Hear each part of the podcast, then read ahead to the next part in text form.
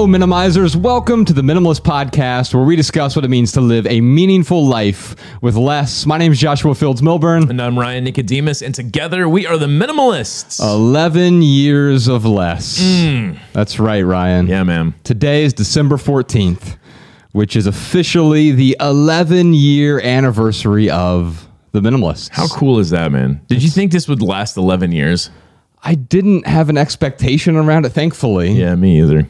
But on today's podcast, that's what we're going to talk about. We're going to talk about what we've learned, what we've, how we've grown, and in what ways we've subtracted. Mm. Then this Thursday on the Minimalist Private Podcast, Ryan and I are going to talk about, well, we're going to talk about our many personal failures over the last 11 years. Mm. You can check that out at patreon.com slash the minimalists. Your support keeps our podcast and YouTube channel 100% advertisement free because advertisements suck.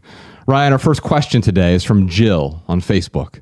How has your understanding of and approach towards minimalism developed over the last seven years? I think my approach has probably changed the same way many people's approach changes. Mm. Ryan and I will often say that minimalism starts with the stuff. And so for me, it truly started with the stuff. You can call it decluttering, you can call it letting go, tidying up. There are all kinds of monikers we can give it. Mm. But it was really about, it was a reaction to being overwhelmed by stuff. Yeah. I had too much stuff in my life, but it turns out that our material possessions are a physical manifestation of what's going on inside us. I knew I had a lot of external clutter. What I didn't know is I had a lot of social clutter, relationship clutter, career clutter, mm-hmm. psychological clutter, emotional clutter, spiritual clutter, calendar clutter, obligation clutter. There's a lot of internal, mental, and emotional clutter going on inside me. And as soon as I started letting go, I, I started looking inward and, and realizing, like, oh my gosh, there is so much that I still need to deal with. And, and at first, when you start to understand the truth about your stuff and your relationship with stuff, mm. it causes actually more turmoil. Mm. Because it's like, oh, I thought things were fine and maybe I was just one solution away from solving all of my problems. Hmm. But then I realized, no, no, no, no. There are actually more problems and I was covering them up. You know, I, I think about my mom when, when she died because that's how we kind of started the whole minimalist thing. When, when she died, I started questioning everything.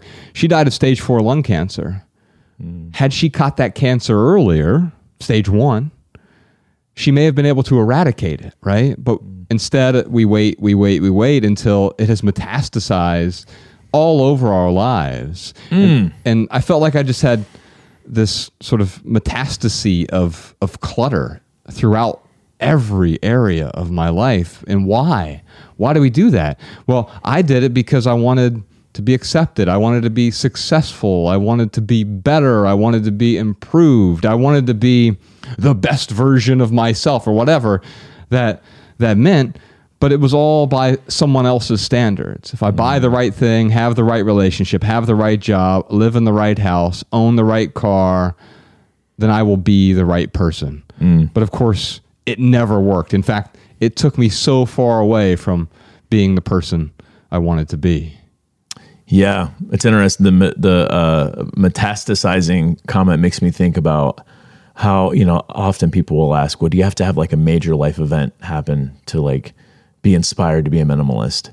And unfortunately, I think that's probably how most people start down this road, is because they wait and wait and wait and keep putting things off until you get to a boiling point. It's almost like um, someone who's in a job that they really hate. They're like, should I quit my job right now? Because it's like, well, no, you should have quit it like a year ago, but but a year prior to that year, you should have planned an exit. And like now you're at this point where like you feel like you have to do something radical. Um, and I'll, you know, for me, and uh, I definitely felt like I had to do something radical where I was in my life. So minimalism, it was like radical enough, not because, not for any other reason than I needed to change my state. I needed a different perspective on how I was approaching my life. So that's what I saw minimalism as an opportunity. Now, this question asks over the last 11 years, but technically it's been, you've been doing this for about 12 plus years. Right. Yeah, and you've been doing it for over 11. What's what's fascinating is this year, 2021, Mm. is our 30th anniversary, Ryan. You and I have known each other since 1991. Yeah, that's wild, man. And we've been great friends. And on the Maximal episode this week, I actually want to go back to our childhood and Heck talk yeah. a little bit about how the narrative overlay is Ryan and I have been best friends since we were fat little fifth graders. Mm. And while that's partially true, it's not the whole story. And we've had times in our lives where we've grown apart and we've come back together. And so I want to talk to you about a lot of that. Mm. Yeah. You use this word radical. And what's so fascinating about it is you're right. Minimalism does seem so radical to certain people, but the reason it does is because we've been doing all of these radical things. Yeah, we've been steeped in radness, radicalness. yeah, and, and Yeah. We, we've had so you know having three hundred thousand items in your home. Was it? That's normal.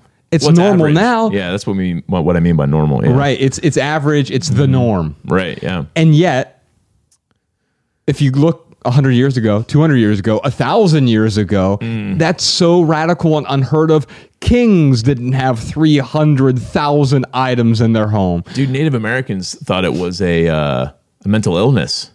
It is. Mm-hmm. Yes. Really. I mean, so uh, we're like the level of hoarding we have now, it's an acceptable level of hoarding because it's average. Yes. But you're right. A thousand years ago, they would have looked at us like, why are you holding on to so much stuff? Right. You and your possessions and the me, the mine. I'm not against having personal possessions. Obviously, I have plenty of them, but I do have a problem with the clinging. And we, qui- we quite often cling with the, oh, that's mine. In fact, we see it manifest in mental illness. There's a guy across the street this, this morning. You and I saw him. Yeah. He, uh, he's been living literally across the street from the studio here. And Yeah. he is, I mean, he's a traditionally mentally ill hoarder. Poor guy. And, and yeah, I mean, I, I feel so bad for him, but there's a guy who bought the building across the street and he even offered him money and try to help him out, get out of here. Can I get you housing? Like, is there something I can do here? And the guy has simply refused, but he has, I mean, I feel like he has 300,000 items across the street. You can't even walk down the sidewalk where he is anymore. And you know, it's that's a great observation because people will often ask, like, well, how does how does a homeless person use minimalism in their life? And I agree. Like there there are different um people are on a different socioeconomic scale. My problems are different from a homeless person's problems. Right. But using that person as an example, um he, he was he's in such a scarcity mindset that he holds on to every single thing, That's right. which actually ends up being a detriment to him. Yeah, in fact, you and I grew up really poor. Mm-hmm. You know, I, we, we hear people all the time say, "Yeah, I, I, uh, I'm poor. That means I'm a minimalist." Right? I was like, "Well, no, we, we definitely weren't minimalists when we were growing up." By the way, you're American poor, which is way different than poor poor. yeah, here's here's a stat for you. Do you make thirty two thousand dollars or more? If so, you're in the top one percent of people in the world. Yeah, that's crazy. You you're a one percenter, right? 16 bucks an hour, by the way. and and so like it- what's fascinating is we can get out of poverty Mm-hmm. but we often don't get out of the poverty mindset Yeah. and that's where ryan and i were we still had a scarcity mindset we left behind where we grew up we climbed the corporate ladder we spent here's the weird thing ryan next year will be 12 years for us Yeah. i spent 12 and so it's 12 years for me right now uh, minimalism since i discovered minimalism and it came into my life and i didn't discover it by the way like i mean i discovered it the way same way christopher columbus discovered america Right. Or like, Ben Franklin discovered electricity. yes Yeah. like minimalism was already there i happened to You- stumble you- into it You uncovered it. Yes, I uncovered it for me. Anyway, it's been 12 years for me since I simplified my life, a little bit over 12 years Mm. at this point. So it was, what was that, 2009 when my mom died. And my marriage ended both in, in the same year, in the same month that year. And I started looking around and I realized, like, oh, I'd spent the last 12 years in the corporate world climbing the corporate ladder, but I still had that scarcity mindset. Yeah. I was still clinging, grasping. Now I was clinging to different things and, and I was told that they were better things. Hmm. But they weren't better, they were societally acceptable clinging. Yeah. I was holding on to status, achievement, success, etc. And there's nothing wrong with those things as a byproduct. But if mm. I think they're going to make me happy, fulfilled, complete, It's just another form of consumerism. Yeah. And even when walking away from that world and becoming the minimalist, I've seen times where it's like, oh, yeah, here's the right way to be successful. Mm. Well, that can also turn into another form of consumerism. Yeah. And so here's the main lesson that I've learned. Yeah. I was Is- just gonna ask you, like, if you had to highlight it, all, your understandings, how how they've changed. Consumerism extends well beyond the stuff. Ooh, yeah, for So sure. consumerism is the ideology that buying things is going to make me happy or complete. Mm. But we often shift that. Well, I'll get rid of my things and now I'm going to be a consumer of experiences. Mm. Experiences are great. I really enjoy them. In fact, the one way to be present is to experience life. However, if we start chasing experiences, if I just had this experience, then I would be happy. If I just had this experience, then I'd be fulfilled. If I had this experience, it would be better than owning stuff. Well, maybe, but maybe it's also a chase. And so any chase often takes away my freedom. And I value freedom. I value peace. I value tranquility in a way that I didn't value it in my 20s. And it's not good. It's not that you should value peace. It's just, I would say that I wanted freedom. Mm. I would say that I wanted peace. But then my actions would be everything that took me out of peace, mm. added chaos, disorder to my life. Yeah, man, I could go on this entire podcast about how my how my uh, opinion or my understanding of uh, an approach towards minimalism has changed. Some of the things that stand out is uh, so for me, minimalism there there is no destination. You never have the the perfect amount of stuff. Right. It is a it is a constant moving target that you have to adjust for as time goes on.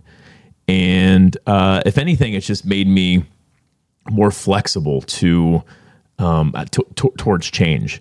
The other thing too is so, so we've been. I was just uh, listening to this. I forget who wrote it, but it's a book on Stoicism, and they're talking. They were talking about how pre post industrial age, the um, the message propagated was there's a god's there's a god shaped hole in your life Yes.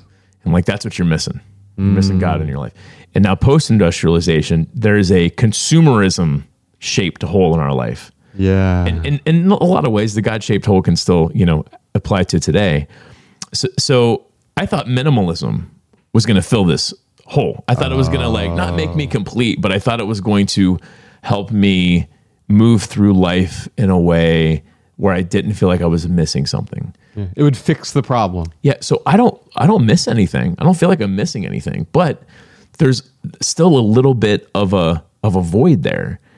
And what I've learned from this journey over the last 11 12 years is that that void it is so much better to like instead of like you know in a car driving away from that void it's like i i have it in the passenger seat with me. Hmm. And really understanding that there's nothing that will ever fill that void. There might be a brief instant where you know I feel like oh everything's perfect right now. And it and it's true for that moment but that void will always come back in some way. So for me minimalism doesn't fill the void. What it does is it narrows it and it has really helped me accept it if that may, like I'm friends with the void now. Yeah, in fact, it's made you realize that there isn't a should fill the void. Right And and I think that's the problem. In fact, we use the word void as though it's pejorative. I was having this great conversation with Danny this week, and we were here trying to hang these these paintings that are behind us that didn't get hung. Um, and so you're in a weird sort of transitional pace space of the studio right now. But Danny and I were talking about how a lot of these words are used pejoratively. And you know, there's a word like um, inferior. Yeah. Like, well, of course. It, it- you look at that, and, and we've been programmed to think, "Oh, that's bad." right But like, if you actually want to grow, you want to be inferior to the person you're learning from. Yeah. I was telling Danny, mm-hmm. like, there's nothing I can teach you about audio video stuff. Now I can guide you through your own growth here mm-hmm. in so many other ways, but I'm inferior to Danny with respect to audio video. Yeah. Now it doesn't mean I couldn't change that in the future. But in fact, if I wanted to learn audio video, I love how the caveat is in there. I could st- I could totally not be inferior though if I anyway. well, no, I, what, what I'm saying is Yeah. like if I felt compelled to do audio Sure. video stuff, Yes. then I'm sure I could get good at. I'm just not. I'm not compelled to do it really, right? But he and Jordan are compelled, and so what's fascinating is if I wanted to become you know, better, more nuanced, have a deeper understanding of of the audio video stuff, then. I would subordinate myself to Danny because I, that's how I would learn from him. Mm. Absolutely. Being inferior is actually what you want in that instance. Take that back to the void. I want the void because what's the opposite? If you go into a giant museum and you're in this cavernous, beautiful room, it's mostly empty. Now, we could call that a void. Or we can call it beauty. Yeah. We can call it acceptance. We can call it space, open space. In fact, when you uh, when you go to Wyoming or Montana, it's not like, man, when are they going to start building all the condos here? Like, what what are you doing with all this uh, space? No, it's like, wow, look at all this open space. Isn't that stunning? So the void isn't bad, and we've been told that the void is bad, and therefore, because it's bad, we need to fill it with things. And when the things don't work, I need to fill it with experiences. When the experiences don't work, I need to fill it with people. When when the mm. people don't work, I need to fill it with creativity. When the creativity doesn't work, I need to fill it with contribution. But maybe the first thing I need to do is know that the void is just wide open space, mm. and it can be beautiful on its own. Let's move on to our callers. If you have a question, comment for our podcast, give us a call 406 219 7839 or email a voice memo to podcast at theminimalists.com. Hey, podcast Sean, looks like we got a call from Charles in Ottawa. Just wondering what advice you have for someone who's over 50, uh, specifically 54, who's thinking of being uh, a minimalist. Uh, I already live in a one bedroom apartment uh, with my wife, so just that space alone requires us to maybe have fewer things than most people our age, but we still think we could do more. Uh, however, unlike the 30 year old minimalists, the things we do have have been with us for a lot more years. So, what advice would you have uh, for people in that age bracket who are trying to let go of things that, that maybe they've had for 30 plus years? So Josh, how can we help Charles get more minimalism in his life? Fill the void with minimalism. No, I think it's a, a fascinating question because really what he's saying here is I've grown more attached to these things over the years. Mm. That is what we call sentimentality. And mm-hmm. sentimentality isn't good or bad, but it does mean excess sentiment, mm. right? And so sometimes I have excess sentiment for someone, for people especially, for you, Ryan. I mean, I, I have much more sentimentality toward you than I do a random person I, I run across uh, on the street. Sure. And yet, quite often, this sentimentality, this excess sentiment, puts things in a skewed perspective. Mm. You and I have been to the, the Dali Museum a few times in mm-hmm. St. Petersburg, Florida. One of my favorites. It really is. It's stunning. He's a surrealist and he changes the perspective of things. So it's real, but it's also surreal. And that's what happens with our sentimental items. They're real to us, but the sentiment is not real. It is mm. surreal in a mm. way. It is it keeps us clinging to those things because oh, I've had it for so long and therefore it must mean more to me. Mm. Well, nothing is inherently sentimental. And so we can assign whatever meaning we want to our things. Mm. But if everything is meaningful to you, then nothing is truly meaningful. I remember when I was dealing with my mom's stuff and packing up all of her things, and I realized that, oh my God, I'm going to have a hundred thousand sentimental items. Mm. Well, I'm just watering down the things that I might be able to get value from. In fact, I'm cluttering the sentimentality with more sentimentality. I'm, I'm, I'm cluttering the sentiment with more sentimentality. And so it wasn't about getting rid of all of her stuff, though. It was about two things. One, it was about having fewer things so I could enjoy the sentimental things much more. But second, and more important, it was about not holding on to the meaning that I thought those things had. Hmm. Understanding. It wasn't now, it's not about letting go through a process. Here are the three ways to let go of sentimental items. No, no, no. It's about understanding that these things aren't serving me in any way. They're actually getting in the way. So hmm. Charles lives in a one bedroom apartment with his wife.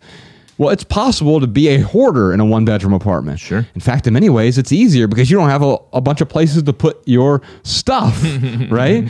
Yeah, Danny just moved into a, a tiny apartment and he knows this right now because he's like, he's like, oh, I, I have to be really careful with what I, what I bring in here because otherwise it's going to clutter up the space really quickly. I think about our friend Joshua Becker, who's in our first documentary, Minimalism. We went out to their house in Arizona, right mm-hmm. outside of Phoenix. Mm-hmm. They live in the suburbs, cul-de-sac neighborhood, Yeah. a decent sized house, right? Mm-hmm. Not a mansion, not too big, but a lot of open space. Oh yeah. And what I enjoy about that is that is also hard because we often feel if you have a four bedroom house, because he and his wife, I think they had a three, three bedroom house, he and his wife and, and both of their kids. Well, if you have all that space, it feels really easy to fill. In fact, you feel compelled. oh, no. fill it. Got to fill the void. Yeah. And that often makes us miserable because what's happening now, whether you are 30 years old, 40 years old, or 54 years old, like Charles, you can become a minimalist at any stage in your life. We've had people in their 90s come to our events. I remember a, a great grandmother who came to our um, San Diego. San Diego event. Yeah. Brought three generations of daughters with her Yeah, That was pretty cool. they were all going through their own version of simplifying. And yes, while it looked different for each of them, it's going to look different for every person. If you take two 24 year olds who are embracing minimalism, it always starts with the benefits. It's the reason we started our last um, Netflix film, Less is Now, with that question How might your life be better with less? And so, Charles, you've got to start with that question as well. If you're if you're already a minimalist, you're already simplifying. How might your life be better with less? And the truth might be, it's not going to be. And that means don't deprive yourself. Don't feel that you need to be a Spartanist. If you go back to episode 300, Ryan and I did a whole episode about Spartanism, mm. the inability to hold on to anything. That is the opposite of hoarding in some ways, but it's still on the same continuum. Both of those things have the ability to get in the way. Man, Charles, I just want to say congrats, man, on you know doing this, starting this journey at an older age because I feel like it would be very easy to use that as an excuse to not ever start uh, this journey. So, I mean, yeah, kudos to you, man. Amen. So the whole thing about minimalism, right? It's it's living intentionally. It's about um, using your resources deliberately. So, Charles, you live in a one bedroom apartment. I mean, I would dare to say, like, maybe you need a two bedroom apartment. I don't know. Yeah. But minimalism isn't about just like how can I how can I get rid of more things? How can I be more of a minimalist? Uh, it- really, the qu- minimalism is this you know Trojan horse for Josh and I to talk about the the way uh, the way we live meaningful lives, and for you to you know take some of those ingredients. So seriously like look at your do you do you is the one bedroom apartment suiting you if it is great Right. but don't deprive yourself just for the sake of like what would ryan and josh do or Yeah. whatever um but but i'll tell you if if, if there's anything I, I, I would recommend because I, I feel like i could give this advice to anybody if you're in a position to where you can you have the the the the privilege or the luxury of sitting around and, and saying okay what what more can i do to live a meaningful life? Find ways to give charles. Like there's there's no better way than to um to, to not fill the void, but to narrow it a little bit. When you give to someone else, like I, I really enjoy whether it's, you know, buying a homeless person a sandwich or whether it's doing something for my, for my brother. There is this, there is this, uh, almost elation that you get from giving. When you do that, the void no longer matters. Yeah. So so Charles, if anything, man, um, make sure that a your the way you're living your life is conducive for you and your wife. And if it is great, if you're looking for more, the question isn't what can I do to get rid of more. Maybe the question is how can I give more. Yeah. Yeah, and and the deprivation piece I think is really important, Ryan, because sometimes it does make sense to temporarily deprive yourself. Sure. When you did your packing party, it was, hey, I'm going to get rid of these things for three weeks, figure out what actually adds value. Mm-hmm. But if you're beyond that that point, it's not long term deprivation. That can be harmful to you. The other thing I'll say is minimalism is not the point of mm-hmm. doing whatever you're doing. Yeah. It's not the end goal. It's not the destination. It is not where you're headed. I'm going to be a minimalist someday. That is not a virtuous goal. Mm. That's like saying I'm going to own a hammer someday. Right. Okay, great. But what are you going to do with that hammer? Right. What are you going to do with the newfound time and attention and resources that you have? That's a great example. Like, are you going to bludgeon someone with it? Right. Or are you going to go work on Habitat for Humanity with it? Yes. yeah. And either one of those things are something you can do mm. with a hammer. Yeah. Or you can just sit it in a drawer and do nothing with it, and then it's wasted mm. in general. So so I think that when I when I think about minimalism and deprivation, yes, you'll temporarily deprive yourself to figure out what adds value to your life. It starts with the stuff. But what else? What else is sucking your attention? Is it your smartphone? Is it your TV? Is it your internet connection? Whatever it is, you can remove that from your life for a period of time. Maybe it's processed foods. What what is excess in your life? You can start there, temporarily remove it, and then slowly reintroduce the things that actually add value. Yeah. I love that example of the hammer sitting in a drawer because I think people will look at you and I and they're like, oh, well, these guys were miserable. And then they found minimal, minimalism and now they're preaching it from the mountaintops. So I need to be a minimalist. But yeah, th- becoming a minimalist is just the first step. Yeah. Um, a lot a lot of people ask. I mean, how many times do we get the question where they're like, "Man, I've like minimized, I've downsized, I've organized, uh, I got really good relationships in my life, but now what?"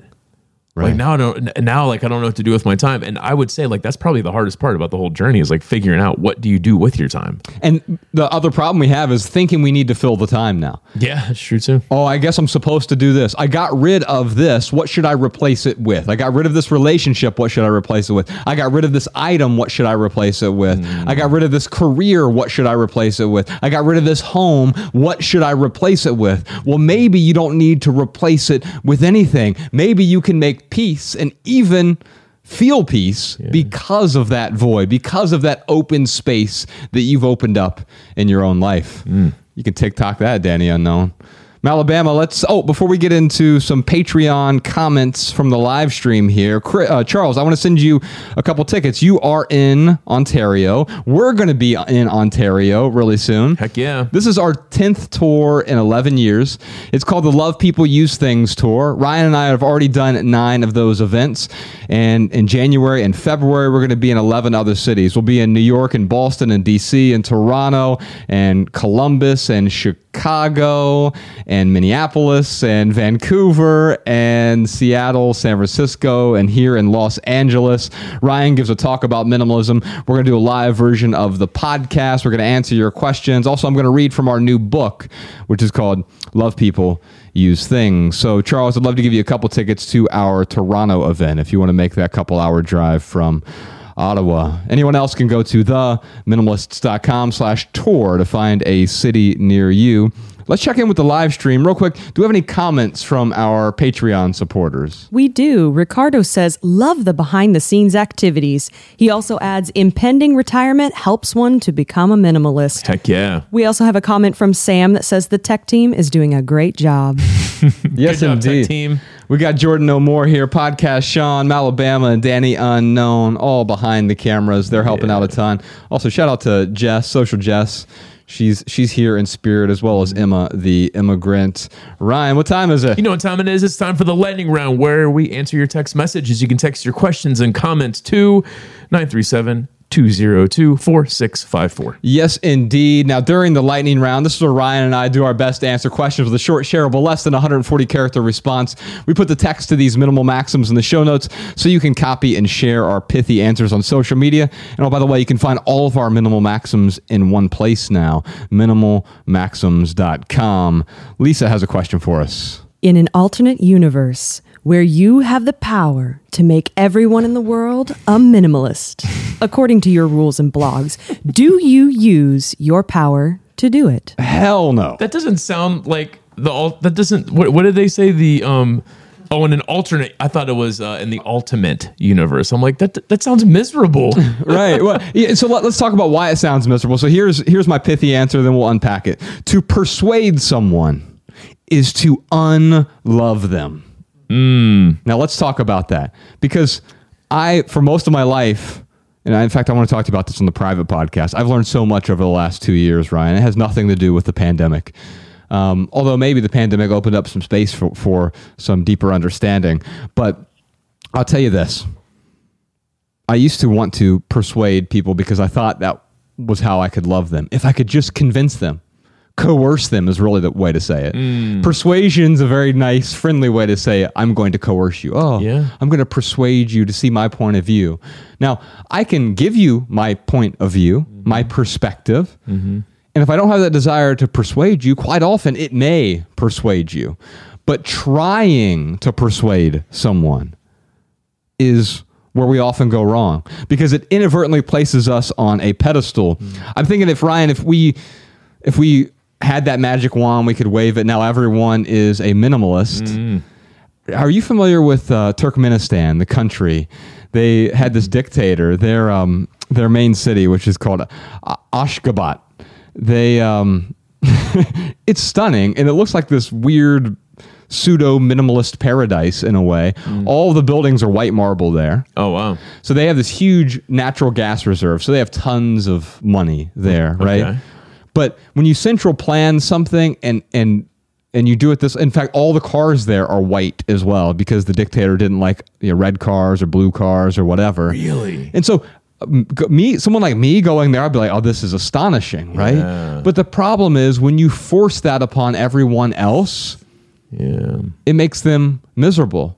It's a Dale Carnegie quote, which I often attributed to P.T. Barnum for some reason. But uh, Dale Carnegie said, A man convinced against his will is of the same opinion still. Mm-hmm. And so, if I could convince everyone to become a minimalist, they wouldn't actually be a minimalist. Mm. They would be forced, they'd be constricted, they'd be restricted. That's not minimalism because, as Ryan said earlier, minimalism is about using your resources intentionally. Well, if you don't have any other choice, then how could you possibly be intentional? Mm. Yeah, that that much power seems um yeah, it just it, it seems daunting. It seems like when someone has that much power, they're inevitably going to be corrupted. And the reason being is is you can't please everyone with that type of power. So there's going to be some people who you have to ignore their preferences and I don't like ignoring people's preferences. Right, but you're right. In, in that situation, you might have to. There's only two options. There is you either will eventually become corrupted by that much power, mm-hmm. or you'll have to let it go. I think about you know, the president Calvin Coolidge, hmm. who was truly a president. He presided over the country. Like he didn't even run for another term because it was hmm. like, I don't want this power. But of hmm. course, someone's always going to come in and try to grab that power away. usually the wrong people too. It's yeah, anyone who like is really vying to be president, like you've got to question like what are their intentions? Yes. Like what are they what are they really after? Um, my, my pithy answer is this: I'd rather empower someone than exert power over someone. So you know, I joked around about the um, during the cultish episode how I want to start a cult. I, the only reason I would want to start a cult is so I could like help empower people. It wouldn't be so I could preside over them Right. and be like, here's what the way we're going to do it. Well, you could Here- preside, but you wouldn't be trying to corral them in a way, right? Yeah, yeah, I, I see what you're saying by preside there. So yeah, in that sense, yes, I would be preside, but it would be more about like having having a group of people who are really uh, are, are, empowered themselves to live the lives that they want to live. Right. Um, but it turns out, you know, we're already kind of a cult. So, you know, dream come true. Welcome aboard, minimizers. That's right. That's right. We got so much more to talk about, but first, right here, right now, here's one thing that's going on in the life of the minimalist. As you can see, we're in this beautiful new studio. We spent the other day building this giant desk. Well, when I say we, it was mostly Jordan No More. He's rather handy. and uh, the desk showed up. It's custom made. Shout out to our Patreon supporters for making this studio possible. Yeah. It is truly stunning. And I hesitate to say this, but you can see the art behind us from Beulah. Uh, beautiful, beautiful art. The studio is still about 90% complete right now, another 10% to go. But our old paintings that were in here, we had her paint these two giant ones, which are going to be hang, hung. People are hanged, paintings are hung. Uh, they're going to be hung tomorrow from uh, from the ceiling, and so you're actually getting to see a sort of behind the scenes look right now. But we had four older paintings in here, and I hesitate to say this because we're offering them to our patrons first. So by the time this comes out, they might already be gone. But Beulah is selling those four paintings. If you want them, um, theminimalists.com slash art. That just takes you to her website. It's not our website, but it's a quick forward because I couldn't remember the, the URL. So if you want to own a piece of the Minimalist Studio, no pressure. They're not going to make you more complete. They're not going to make your life better or improved. They might add a little beauty to your home, but you'll be just fine without them. But if you are interested, all four of those paintings are available at theminimalists.com slash art. And if you want to see a studio tour, we've got four of them up right now of the Minimalists podcast studio. The fifth and final one is coming real soon. Those are all available over at Patreon. Mal, what do you got for us? Here are some voicemail comments and insights from our listeners. Hi, my name is Yassine Berra. I'm from Winnipeg, Manitoba. I'm uh, calling to leave a voicemail in response to the episode on jobs.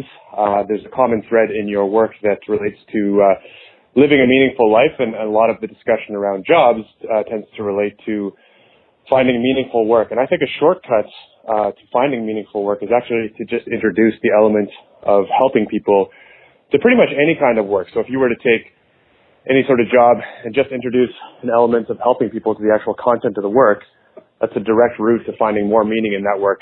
Um, in my case, I've done just that by uh, by quitting the the corporate job in order to start a, uh, a social enterprise, and that's kind of my uh, my tip for this uh, this message is um, the concept of a social enterprise is something that people maybe want to familiarize themselves with, which is to say, basically conducting any sort of typical business uh, but perhaps structured as a nonprofit where proceeds are used to advance some sort of social or environmental cause. And in that way, you're combining potentially the skills that you've uh, you've acquired in the context of a regular job and coupling them with the idea of helping people. And uh, I've found that to be a really, really great way to find meaning in my work. Hi, minimalists. This is Elizabeth from South Jordan, Utah.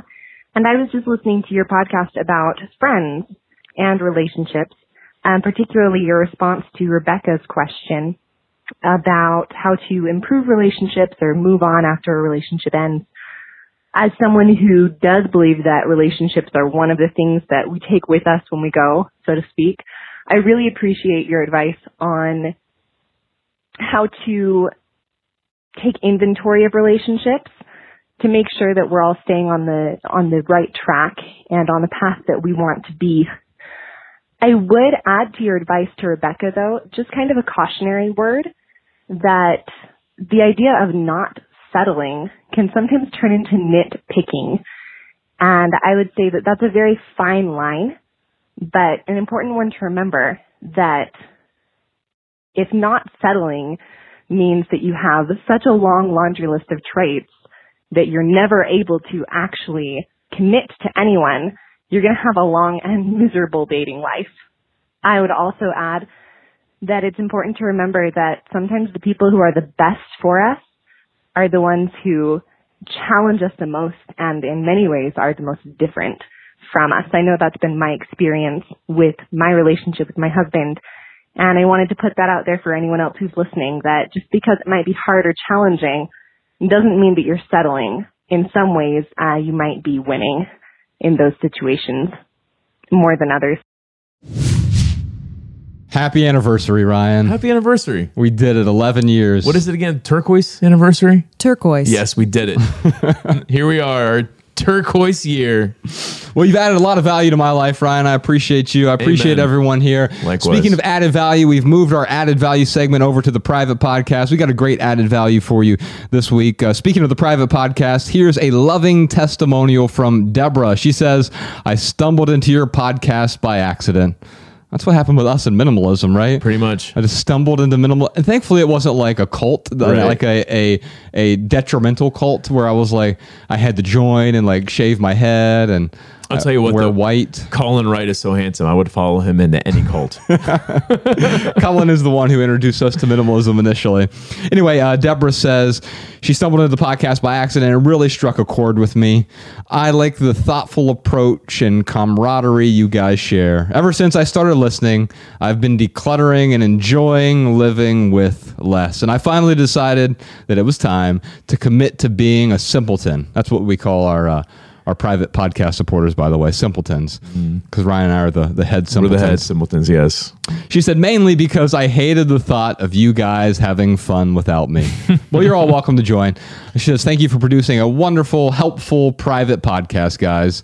By the way, we have a bunch more surprise questions this week, like In what ways is digital clutter better than physical clutter? What have the minimalists learned so far about minimizing life's internal clutter, like stress, depression, and worry?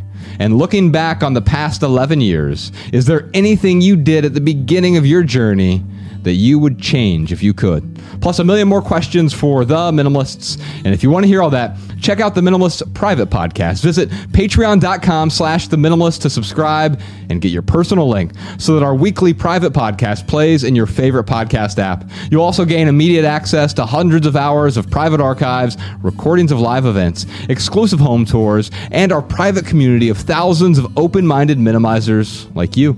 You can follow the Minimalists on TikTok, Instagram, Facebook, and Twitter at The Minimalists. If you want our podcast, show notes in your inbox, sign up for our email list at theminimalists.com. On behalf of Ryan Nicodemus, Podcast Sean Alabama, Jordan No More, Social Jest, Danny Unknown, Emma the Immigrant, and the rest of our team, I'm Joshua Fields Millburn, reminding you to love people and use things because the opposite never works.